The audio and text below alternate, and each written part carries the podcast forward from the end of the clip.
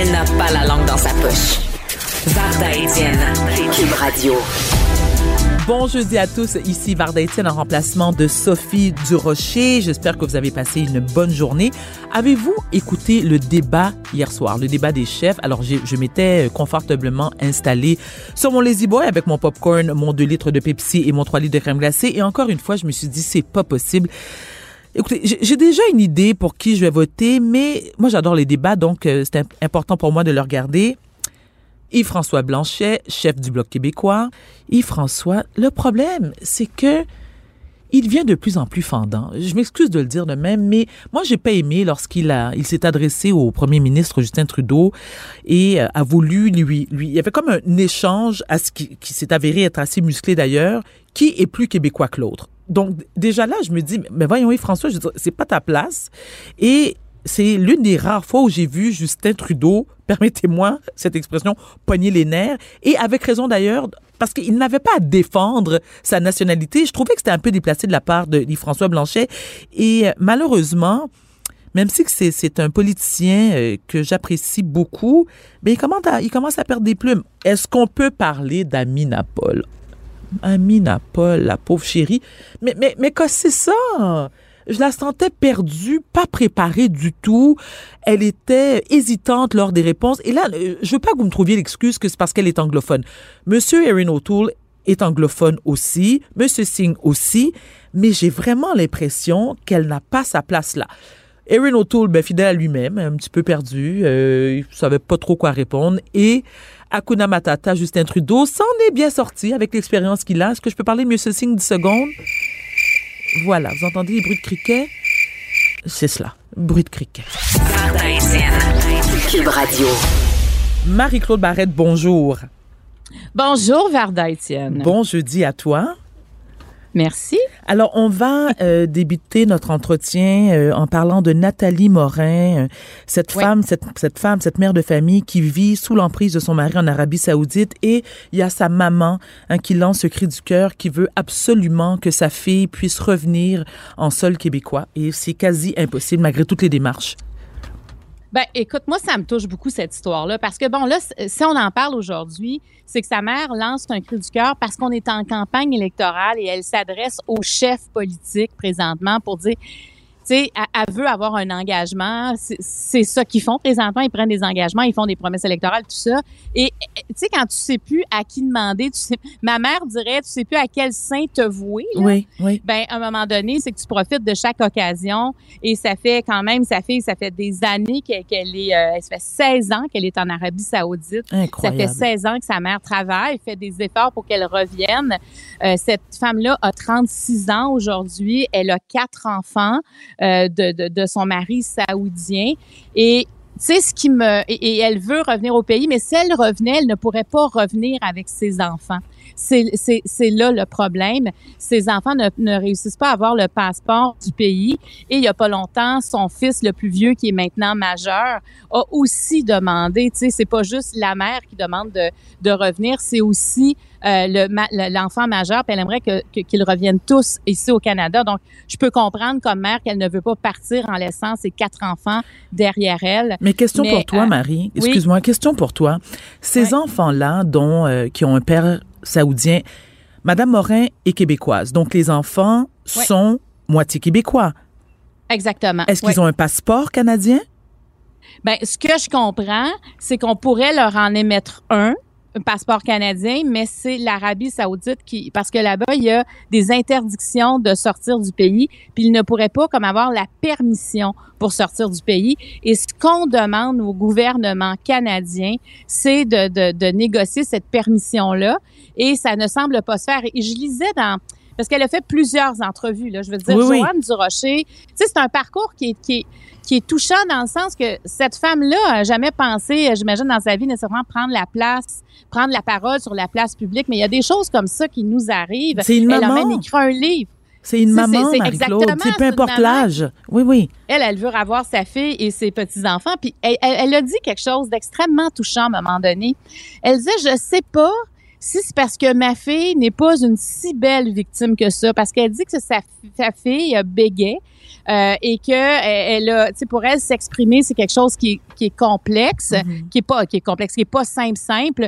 Et elle dit, est-ce que ça se pourrait que euh, comme ma fille a pas été à l'école longtemps, comme ma fille a des problèmes de bégaiement, que finalement on n'a pas tant en c'est comme si c'est pas une belle victime à montrer c'est ce que tu sais j'imagine qu'à un moment donné tu en viens qu'à penser plein de choses parce que c'est arrivé à quelques reprises que ça a failli fonctionner et finalement la dernière seconde ça n'a pas fonctionné alors là elle se dit mais si c'est pas maintenant, ça va être quand? Tu sais, ça fait tellement d'années. Son petit-fils, le plus vieux, est rendu majeur. Alors, je voulais souligner le travail de cette mère-là parce que tu sais, euh, Varda, je ne sais pas toi comment tu serais avec cette situation-là, mais moi, je serais certainement au moins comme comme Joanne Durocher, ben à vouloir aussi me faire entendre, même dans une campagne électorale. J'aurais marché, moi, je te jure, la je veux dire, Marie, j'aurais marché jusqu'en Arabie Saoudite. Et comme toi, c'est un dossier que je suis depuis plusieurs années. Et à chaque fois que Madame Durocher prend la parole, j'ai mal au cœur. Je me dis, cette femme-là, on la sent tellement impuissante et on, on sent aussi son désir profond de vouloir récupérer sa fille qui, elle, je sais pas si tu as vu les photos de, de Nathalie Morin. Oui. Écoute, Tu, tu, vois, dans, elle a un regard hagard, tu la sens perdue, euh, et, et, puis on la voit pas, c'est-à-dire, on la voit pas de, je vais pas dire de vive voix, mais on ne voit que des clichés. Donc. Ben, Absolument. Puis, tu sais, moi, je me souviens, euh, Varda, les premières fois que Joanne Durocher parlait de sa fille, là, il y a plusieurs années, tu sais, moi, mon réflexe, c'était, mais pourquoi elle est allée là-bas? C'était mm-hmm. comme, parce qu'on a entendu des histoires. Là. Nathalie n'est pas malheureusement la première à qui ça arrive. Effectivement. Je me souviens d'avoir lu des livres d'histoires de séquestration. Bien sûr. Elle, elle n'est pas séquestrée là-bas, mais tu sais, sa, vie n'a pas de l'air rose. Puis justement, quand on regarde les photos, on comprend beaucoup de choses. Attends, attends, Marie, attends, attends. Excuse-moi. Merci de préciser. Elle n'est pas séquestrée là-bas? Donc, elle est là ben, de, de, ben, c'est-à-dire qu'elle vit avec sa famille. Elle n'est pas enfermée à quelque part. Tu comprends? Elle vit quand même avec sa famille. Sauf qu'elle elle veut quitter cette maison-là. Mais je veux dire, je pense pas que dans, sa maison, elle fonctionne dans cette maison-là. Sauf que tu es pris quand même à mm-hmm. ne pas pouvoir revenir au Canada avec ta famille. Et, euh, elle, elle n'est pas heureuse, cette femme-là. Est-elle victime d'abus? Ben, ce qu'on comprend entre les branches, j'ai envie de te dire oui. Mhm. Euh, c'est ce qu'on comprend que c'est quand même euh, son conjoint n'est pas un homme euh, le plus tendre là, mhm. tu sais. Je veux pas m'avancer là-dessus parce que j'aimerais je suis plus à l'aise quand c'est la mère qui en parle. mais ouais, je pense que si elle veut quitter à ce point-là aussi, il y a des raisons de, de vouloir quitter. et je tu sais moi au début, je la jugeais un peu dans le fond. Je me disais mais pourquoi et après coup, tu te dis, ben non, regarde, elle est tombée en amour avec un homme. Elle l'a suivi en pensant qu'elle pouvait revenir quand elle voulait ici. Et finalement, ça s'est pas, ça s'est pas passé comme ça. Et 16 ans plus tard, ça se passe pas comme ça. Et je pense que quand on a quelqu'un dans un autre pays qui veut en sortir, ben il faut, il faut tout mettre en mesure pour être capable d'aller le chercher. Puis en plus, ben elle, elle veut revenir avec ses quatre enfants. Donc c'est cinq personnes qu'on doit aller chercher. Et je comprends très bien, euh, Joanne Durocher, de ne pas arrêter parce que tu t'arrêtes quand? Quel matin tu te lèves et tu dis, OK, ben finalement, euh, elle va rester là, puis ça, ça, n'arrivera jamais, ça. Mais que fait notre gouvernement, Marie-Claude? Que fait notre gouvernement? Tu sais, on n'est pas en Tanzanie ici, là. On parle du Canada. Le Canada a quand même un certain pouvoir de négociation. Ben, euh, on dirait que dans ce cas-là, ils en ont pas tant, là, parce que je, ou ils ne l'exercent pas. Voilà. C'est pas, euh, il y a, y a, quelque chose qui se fait pas. Il y a quelque chose qui ne se fait pas.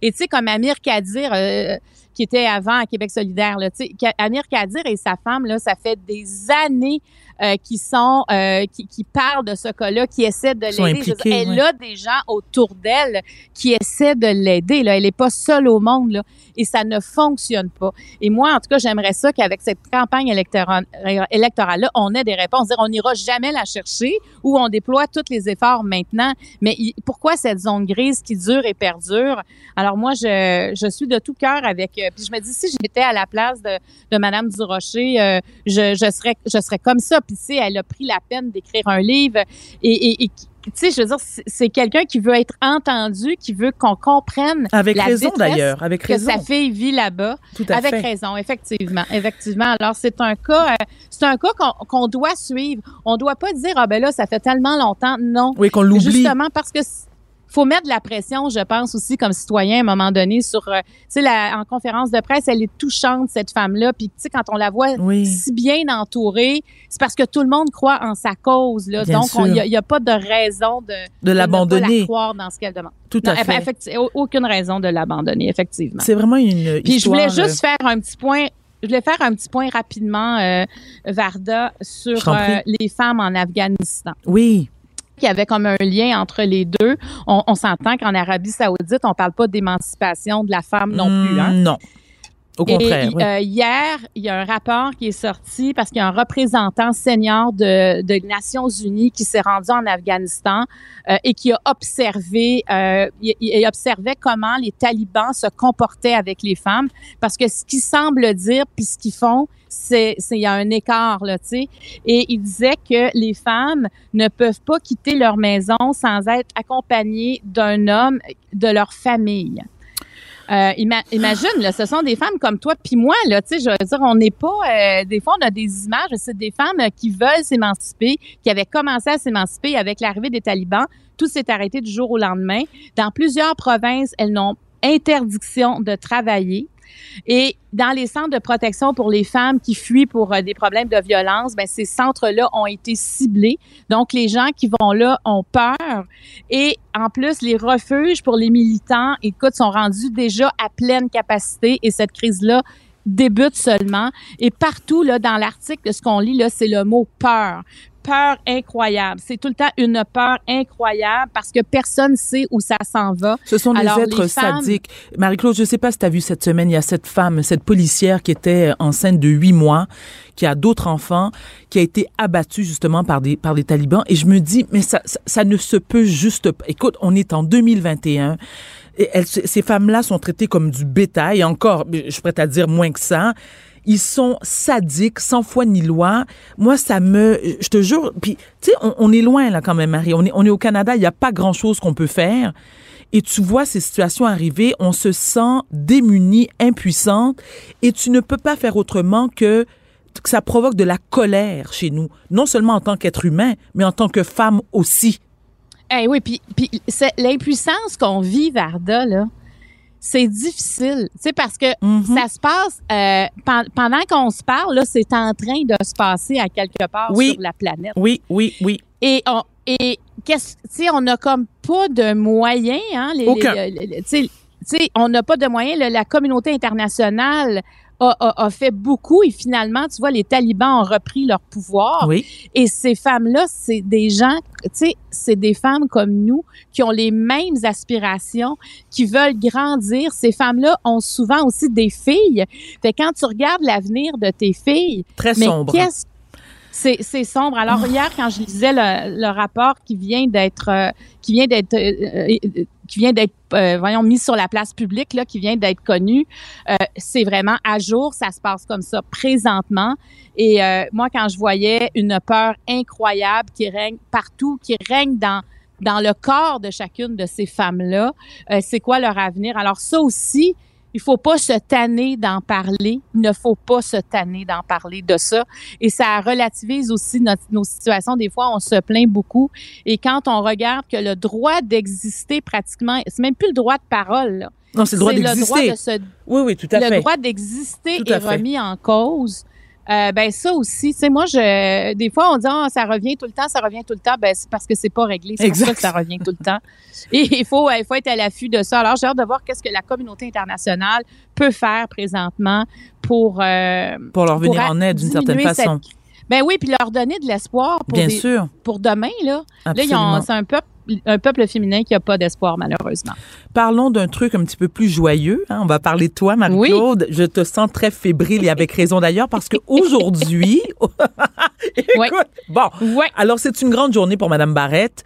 Parce que tu, après avoir animé pendant plusieurs années euh, Deux filles le matin, bon, l'émission a malheureusement pris fin. Écoute, moi, j'adorais cette émission-là. D'ailleurs, tu m'as invité à, à, quelques reprises.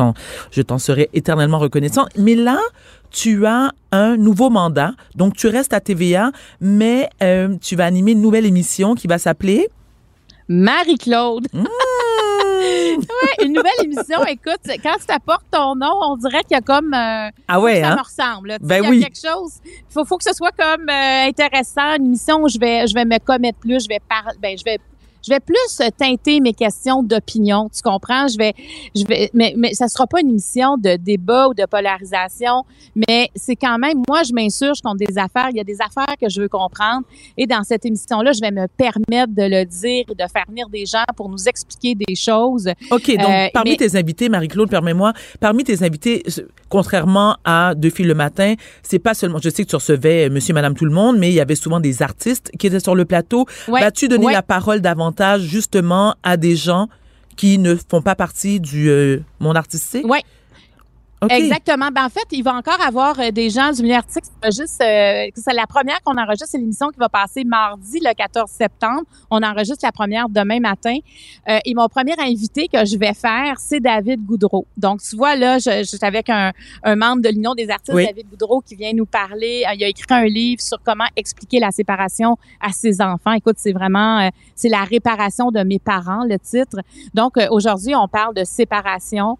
Euh, et, tu sais, moi, je trouve qu'en pandémie, il y en a eu tellement Mon de séparations. J'avais envie d'en parler, puis j'avais envie de, tu sais, par rapport aux enfants, comment on arrive à faire la paix avec la séparation, comment on arrive Pas toujours facile, ça, Marie-Claude. Pas toujours Non, facile. hein? Mais, mais tu sais, moi, pour l'avoir vécu, pour l'avoir vécu, et on a eu, il y a eu un heureux dénouement, c'est-à-dire que nous, ce qu'on a décidé en tant que parents, on se dit toujours, on a peut-être raté notre mariage, mais nous avons réussi notre divorce par amour pour nos enfants, parce que il faut apprendre à se pardonner et mettre de côté nos différends en tant que parents.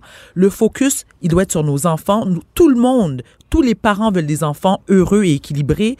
Donc, en tant que personne adultes, on doit mettre de l'eau dans, notre vin et faciliter le développement de nos enfants afin qu'ils puissent réussir dans la vie sans avoir plein de carences affectives ou être témoins de chicanes de maman, papa, là. Ouais, mais ce que tu dis, c'est, c'est tellement ça. C'est tellement ça. Puis des fois, euh, tu sais, on sent que les parents sont, quand tu es en crise, c'est un deuil aussi à faire Mhm. d'un couple, d'une famille.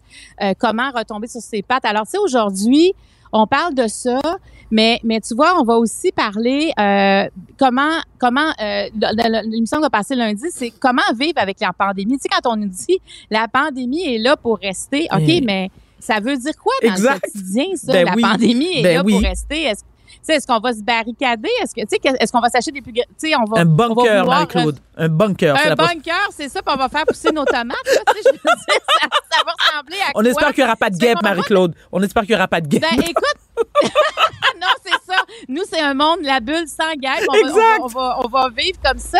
Mais tu vois, c'est un show qui va aller dans toutes les, dans tous les horizons. Et euh, je, j'adore. Je te dis, moi, j'avais besoin de, de sortir de l'espèce de zone de confort. Mhm. J'avais besoin. Et là, je peux te dire que je suis pas dans une zone de confort. Pas du tout. Euh, j'ai pas encore vu mon décor final. Je vais le voir tantôt en faisant l'entrevue avec David Goudreau. Et je vais faire comme là, je vais être seule avec lui pendant presque 25 minutes en entrevue, ce que je ne faisais pas à la télé. Oh, J'ai toujours fait ça en capable, documentaire. T'es Hey, capable. non, ça, non, mais un- attends. Mais ça, c'est un cadeau, là. Ça. Tu sais, tu comprends, Absolument. Mais c'est un, cette bon, rencontre-là. mais c'est quand même un défi. Donc, Marie-Claude, rapidement, Oui. euh, avant, de, te- avant de se quitter, alors, l'émission, Marie-Claude, c'est diffusé tous les jours?